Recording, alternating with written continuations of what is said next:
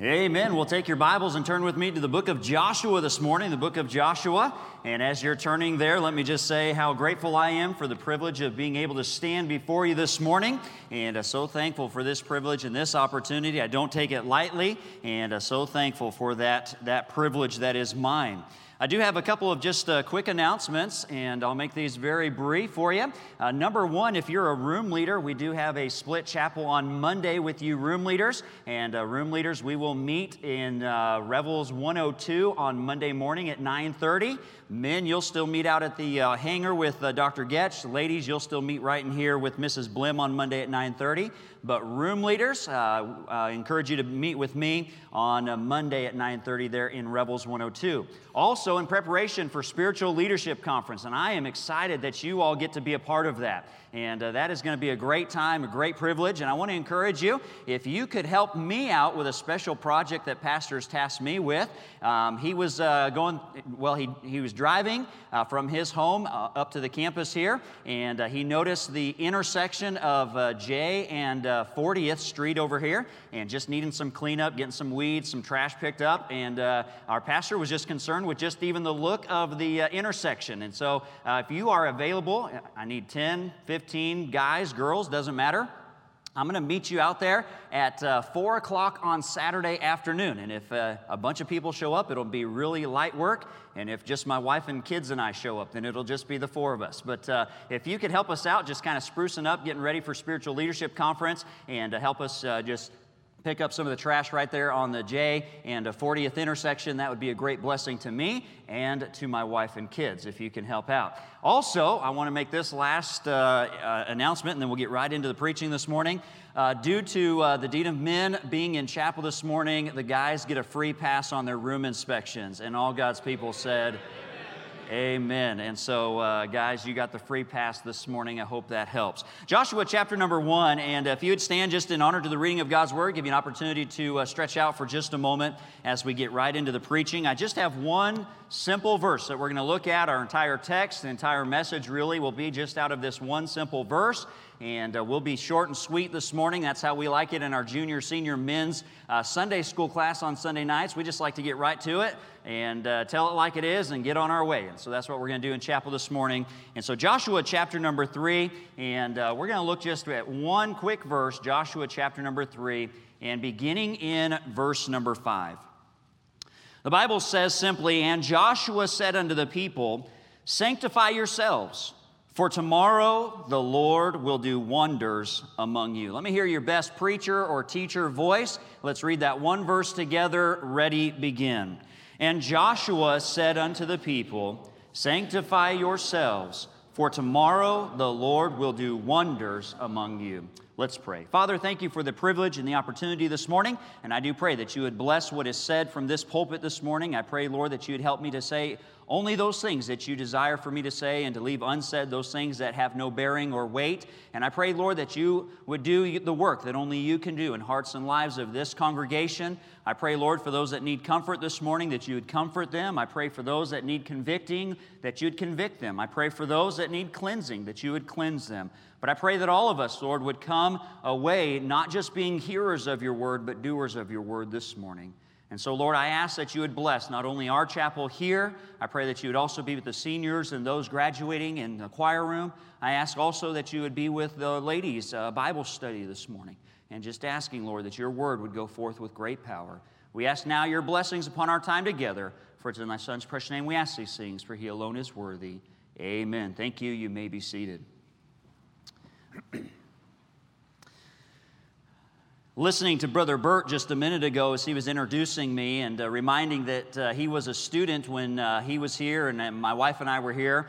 And then also going back to that opening week when Dr. Goetsch encouraged all the men to beat me out to the uh, hangar because of how old I am, I'm starting to actually feel much older as the days go on. But really, in reality, I'm still a young man, and it wasn't very long ago that I remember approaching my high school graduation. Uh, I was excited about graduating high school, as no doubt many of you were, even some of you just even months ago uh, when you crossed that finish line in your high school career before starting college. And I remember all the busyness of that particular week for me as a graduate, as a student. I just remember all that was taking place that week. We had the uh, state track finals, of which I was a part that year, and I remember just enjoying just the, the pageantry of being able to be there and in that setting and competing with my teammates. I remember all the various meetings that we had to go to. I remember uh, picking up my gown and hat and having to get that ironed because it just comes in a, a shrink wrapped package and you got to iron it all out before the big day. And I went to a public school. So our public school had graduation on Sunday, and uh, that created some conflict just within our family. But thankfully, the graduation was late that afternoon. And so we were able to go to church that morning, be able to then get to the graduation without any concerns there. But I remember the busyness of that week for me as an individual was only increased by the busyness and the panic of what was going on within our home. And what was taking place in our home was not the fact that we needed to send out like graduation announcements. We were way on top of that. We had sent out the list and we had already gotten that covered. But what the busyness and the chaos was were all the extra people that were in our home leading up to that graduation day. And I'm not talking about friends and family that, you know, were bunking at our house. How many of you have had that before, right? Now, I wasn't talking about that. I'm talking about like the carpet cleaners and the plumbers and the painters and everybody else that came to our house to spruce things up for that big event, for that big day. You see, my mom was very concerned, not with the fact that her child was graduating, she'd already been through four of those at that point, but she was concerned about the house being cleaned because she knew that company was coming. She knew that in just a matter of days that uh, friends, family, church family would all be coming to our house to uh, congratulate me as I had crossed that threshold of adulthood and had received my diploma. And she wanted to make sure that everything down to the last detail was correct. But really, the biggest pl- thing on her mind was making sure that the house was clean.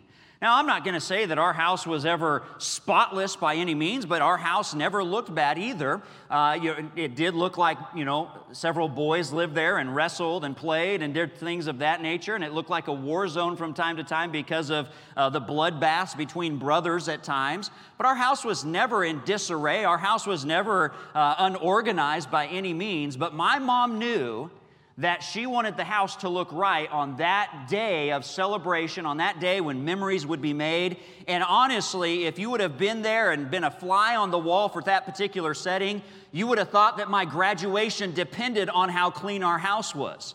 Which obviously it did not. Hopefully, I did all my work and passed all my tests, and no teacher was going to show up to inspect and do a white glove cleaning of our home by any means. But my mom wanted to make sure that our home was a right reflection for the occasion.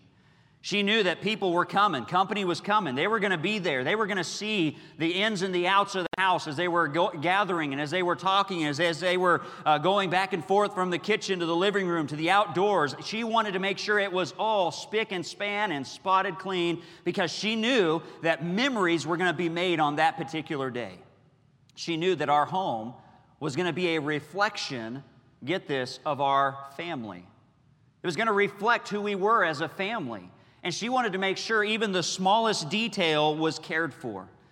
You know, I look at you as Bible college students and, and I think about that time of graduation and my mom's care and concern, even of, of something as small and as insignificant on that day as making sure that our house was right because of the momentous occasion. And I wonder, as a Bible college student, if you have ever thought about the reflection that a clean life or a clean heart makes upon the major milestones of your spiritual life.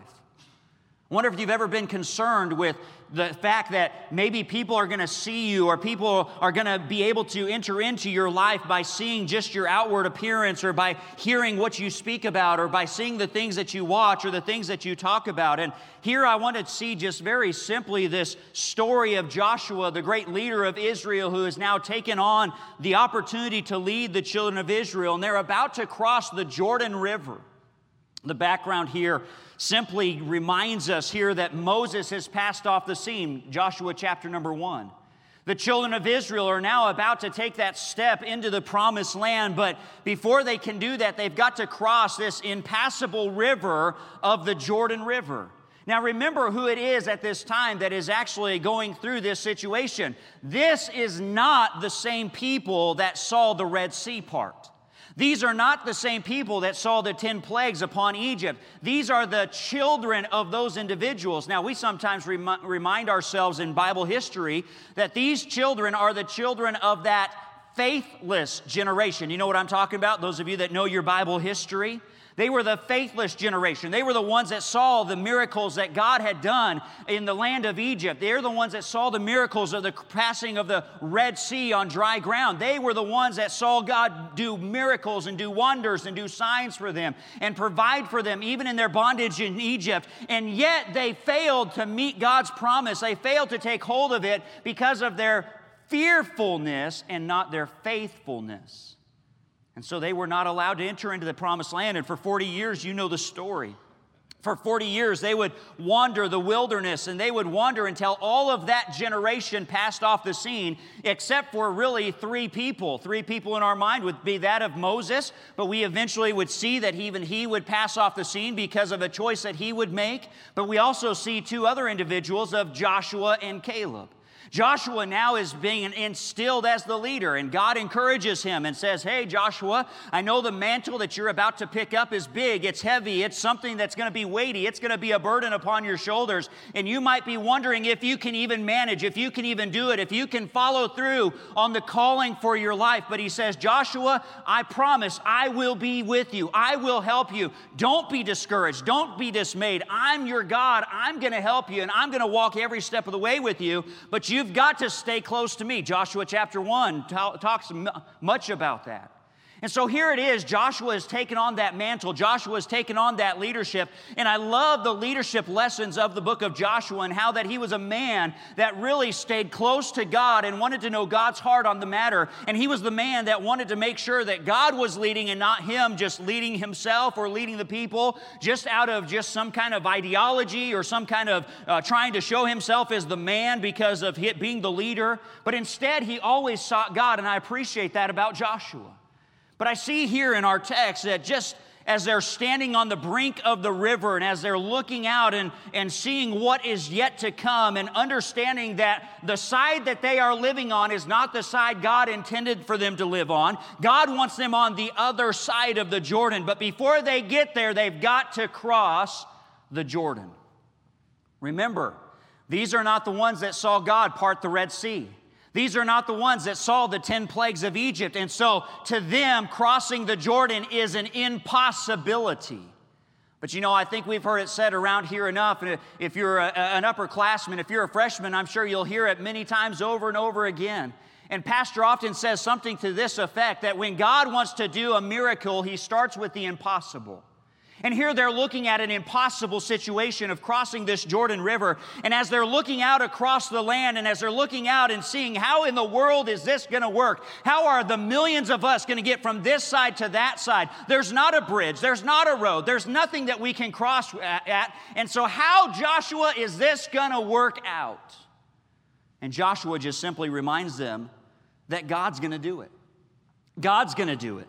But in verse number five, he says simply to them that they must sanctify themselves, for tomorrow the Lord will do wonders among you.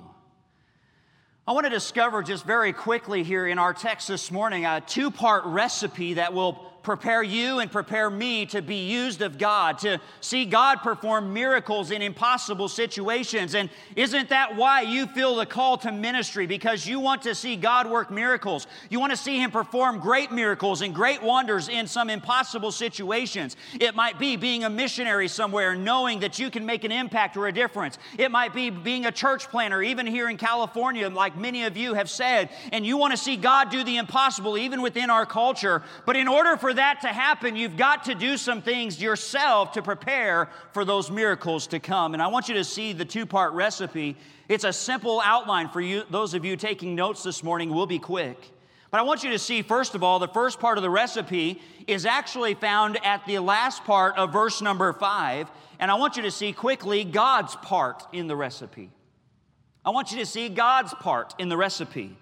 The verse simply says, For tomorrow the Lord will do wonders among you.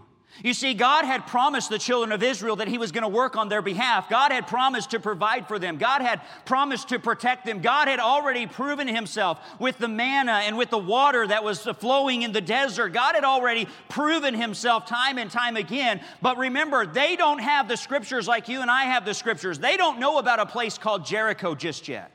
They don't know about how they're going to get over this Jordan River. They don't know all the ins and outs about what's going to take place. And so for them, the impossibility that they're looking at is the Jordan River, and they're wondering, God, how are you going to do this? But God promised that He would provide, God promised that He would protect. And as He was with their parents, even in spite of their faithlessness and their complaints, God was still going to work on behalf of His children. And I can't but help and just stop and say something to us here this morning. God wants to still work in your life even when you're not ready. Even when you may not be worthy at times, like maybe perhaps there's sin in your life, maybe perhaps there's a failure in your life, maybe perhaps you don't think that you can do it, maybe there's a family history or family background that you feel like is just the barrier to God using you. Friend, I want to encourage you God has breath in your lungs for a reason, and until He takes you home, God wants to change you and God wants to use you. And that's what I see here in the children of Israel. Even though there was a faithless generation, God still provided and God still protected and God was still working. And the people here had to cross the river, but God's promise was to go with them. God promised that he would, have, he would be there to help them fight the battles as they would enter into that promised land. And God promised that He was going to be there and to protect them. Deuteronomy chapter number 4 and verse number 31 reminds us For the Lord thy God is a merciful God. He will not forsake thee, neither destroy thee, nor forget the covenant of thy fathers which he sware unto them. In Deuteronomy chapter 31 and verse number 6, just a couple pages back, he says, Be strong and of a good courage, fear not, nor be afraid of them. For the Lord thy God, it is he that doth go with thee. He will not fail thee, neither forsake thee. Fear not, neither be dismayed. God's promise was for the children of Israel that He was going to go with them, that He was going to protect them, that He would be with them through the battles and through the hardships and through the hard times and through the valleys and through the mountaintops. And I'm reminded, even in Hebrews chapter number 13, a New Testament passage for you and I this morning, that God has promised to never leave us nor forsake us. And we've got the promise of God that is sure and will stand, that God is fighting for us. So I understand here that God will do His part in the recipe. But I want you to see, secondly, the people's part. The people's part in the recipe. It's included in just the simple two words right there in the middle of our text this morning. And it simply says, Sanctify yourselves. Let's all say that together. Ready, begin. Sanctify yourselves. Let's do it a little bit, a little bit louder, a little bit stronger. I don't want you to fall asleep here. Sanctify yourselves. You see, God had a part in the recipe, and God was going to fulfill his part, but it was contingent upon the people doing their part. It was contingent on the people fulfilling the first part of the equation. The people had the promise that God would perform, but it came with a condition. There was a part in the equation that belonged solely unto Israel. It was like the prerequisite that had to be met before God would work on their behalf. Being in college, you know what a prerequisite is. You know that you have to have certain classes before you can take other classes. There's some things that you have to do on a project before you can move on to the second part of the project. And that's exactly what God is pointing out to the children of Israel. God is willing to work, and God wants to work, and God desires to work, and God will do the work, but you have to do your part, is what he's saying to the children of Israel. And so here, as they're standing on the brinks, here it's reminded of them that they have a part to play. Warren Wiersbe, on his commentary on Joshua, said it this way Some of God's promises are unconditional, and all we have to do is believe them, while other promises require that we meet certain conditions. In meeting these conditions, we're not earning God's blessing, we're just making sure our hearts are ready for the blessings.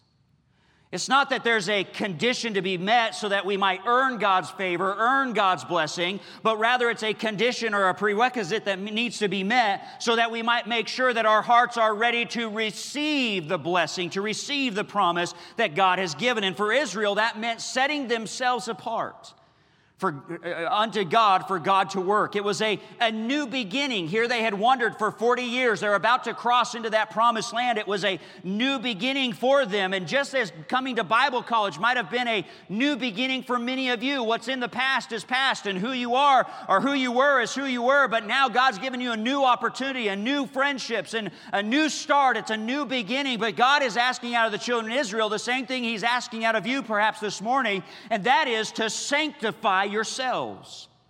The Bible word for sanctify here is to hallow or to dedicate, to prepare, to consecrate, to purify, or to set apart, and to set apart specifically for the use of God. Israel had to clean up their hearts and commit to God first, and then, and only after their condition was met, would God then do the impossible. So Joshua came to them and he said, God wants to work but you've got to clean up. God wants to work, but you've got to be prepared. God wants to work, but you've got to be committed. God wants to work, but you've got to be faithful to follow through. And can I say it, Bible college student? God wants to work in your life, and God wants to work in your life, and God wants to work in your life, but are you committed? Are you cleaned up? Are you sanctified? Are you set apart? Are you willing to follow through even when it gets rough, even when it gets hard? One of the greatest blessings that I had when I was a Bible college student was I remember it was a, a Wednesday night and, and I had just made the decision to go to Bible college. I'd already gone to a secular college and, and kind of was floundering a little bit, didn't know where to go, what to do. And, and so I just remember just making a decision almost on a whim on a Wednesday night to go to Bible college. And the, my particular college opened up that next day with the dorms on that Thursday. It was about a 10 hour drive. And so I remember going to my church family and I remember going to my pastor that Wednesday night saying, Pastor, I think God wants me at Bible college and uh, I think I'm going to leave tonight after service and start driving. And he hugged my neck. He announced it to the church family. And I remember then driving off into the sunset, or at least into the, the early morning hours, driving into the sunset on my way to Bible college. But I remember after that service, I remember one of our, our faithful men there at the church. I remember as he walked up to me, as he hugged my neck, and as he shook my hand, inside his palm was a, a folded up $20 bill. And I remember him saying to me simply that he was praying for me. And then he said these words He said, Daniel, he said, when, when you graduate, I will be there. And I kind of at that moment kind of blew it off. I'd heard a lot of people just saying various things to me that night and encouraging me along the way. And I thought, okay, yeah, thanks, you know, appreciate that, you know. And I didn't really think much of it, Dr. R. But you know what? There came a trial in my life that first semester, and you know what God brought to, back to my memory? The words of that man that says, I will be there when you graduate. You know what I thought at that moment? I thought, Dr. Weaver, I thought, you know what? I'm going to put this guy to the test. I'm going to get through this valley and I'm going to see if that guy really shows up four years from now. You know what? My second year, I went through another valley, another tragedy. You know what words came to my mind? The words of that faithful deacon in our church that said, I will be there when you graduate. And I thought, you know what? I got through the first valley. I think I can get through this valley, and I'm going to test that guy, just see if he will come. You know what happened when I graduated? He was in the audience. He had driven 10 hours from our home church to the church that I was at, and there for graduation watched me walk across that stage. You know what? I'm not saying that it was because of him solely that I got across that stage by any means. I know it was God, you know it was God. But you know what? Sometimes God uses people in our lives to challenge us. Sometimes God uses people in our lives to encourage us along the way. And God was using Joshua as a leader in the children of Israel's life to say, Israel, I want you to have a new beginning. I want you to see God do some great things. And God wants to perform some great things. But you've got to be willing to stay committed. You've got to be willing to put your hand to the plow and not look back. You've got to be willing to take upon yourself the promises of God and to fulfill the conditions that God has given to you. And that's exactly what Joshua was challenging the children of Israel about. Obviously, they were still going to have to fight their battles, they were still going to have to do some things, but God was promising to be with them. You see, they didn't know about the challenges that they might face in the promised land. They didn't have the scriptures like you and I read, as I mentioned a moment ago. All they knew was their immediate need, and that was of crossing the river that lay before them. But before God wanted to perform that miracle, before God was going to do the wonders of tomorrow, God wanted a pure, clean, committed people. They had to first meet that requirement that part that they had to play in the equation before God was going to do his part. I wonder if before God would revive his people and use them mightily, if God might not be saying to us, even here this morning, that the best is yet to come. But before we go any farther, are you willing to clean up and commit? You're at Bible college. Really, for some of you, that might have been the big step of faith. But let's not just step, let's not just stop there. Let's continue on. What is that next step that God wants you to take? What is that miracle or that wonder that God wants to do in your life? But before He can get there, you've got to do some things in your own heart and life to clean up, to sanctify yourselves. You see, I believe God wants to work on our behalf. God wants the history of mankind to be impacted by the influence of His people. He wants the history of our valley or of your town or of your uh, country to be impacted by His church in that community and in that culture. I believe God wants to work wonders and God wants to work miracles as we move forward by faith and trust God. But God's not going to do His part until He's got a clean, committed, sanctified people. As a Bible college student, you're studying and preparing right now for your own tomorrow. Some of you are dreaming about your own tomorrow. Some of you have visions of being that missionary, of being that Christian school teacher, of, of being that pastor, that pastor's wife. You have visions of working with the youth group and, and taking them to camp, and you have visions of sitting around the fire with them and imparting truth and wisdom to them and helping them get through a situation in their life so that they too might be used of God in great and mighty ways. You, as a Bible college student right now, are dreaming about those tomorrows and you're looking forward to those tomorrows and you want to see God do wonders tomorrow in your own personal life. But God can't work those wonders if He doesn't have clean and usable, sanctified vessels to work through. As a Bible college student, are you ready to commit? Are you ready to clean up? Are you ready to do the work that only God can do? I think about just here in just a few short weeks, our spiritual leadership conference will be a tomorrow in which God wants to show his power on our behalf and, and he wants to show his power to his people. And right now, there are pastors all across our nation that will be joining with us excuse me, and they need a little bit of an encouragement. They need a little bit of uh, just a shot in the arm, if you will. They need somebody just to come alongside and just to let them know that they're doing okay and to continue in the fight and that God is going to work and God is going to do wonders. And I wonder here this morning if it might be that God wants to use you as a Bible college student to be a great encouragement to a pastor's wife or to a, a, teacher that might be coming. I wonder how it might be that those services could you be used mightily by God to encourage the, the, the family and the children of God to continue to move forward.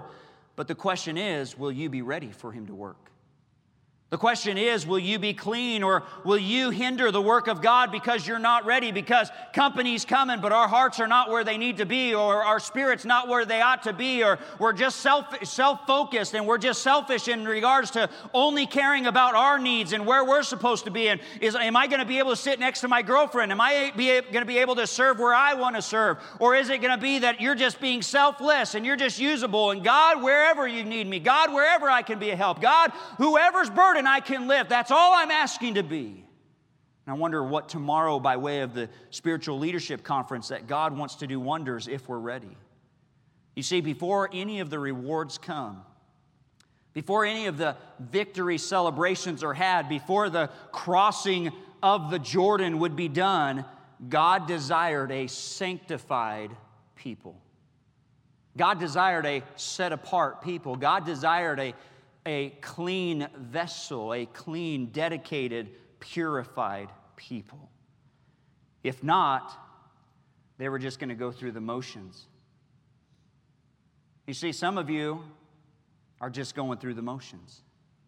You're not ready for God to work wonders in your tomorrow because you're just going through the, the, the motions of your today.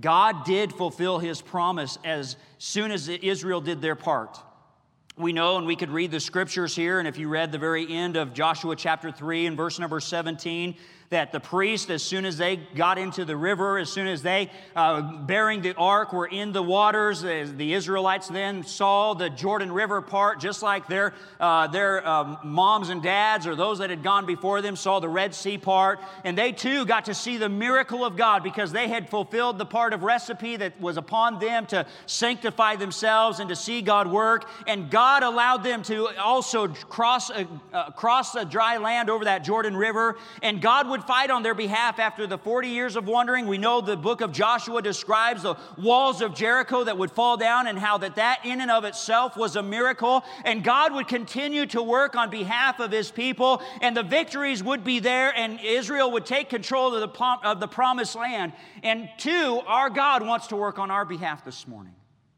He wants to work in our churches. He wants to work as He has in the past, but we cannot live on past blessings. Past blessings don't equal future victories. God wants to work in your life individually today as He has in the past. Whether that be corporately or whether that be individually, though, we first need to be a clean, usable, committed vessel in His hands. The message was simple this morning. It's very simple. God's got a part in the equation, but you and I have a big part of that equation too. God's not going to do his part until we first meet the conditions of our part. And so the question really is simple this morning, Bible college student. Will you sanctify yourself today so that the Lord will work wonders tomorrow?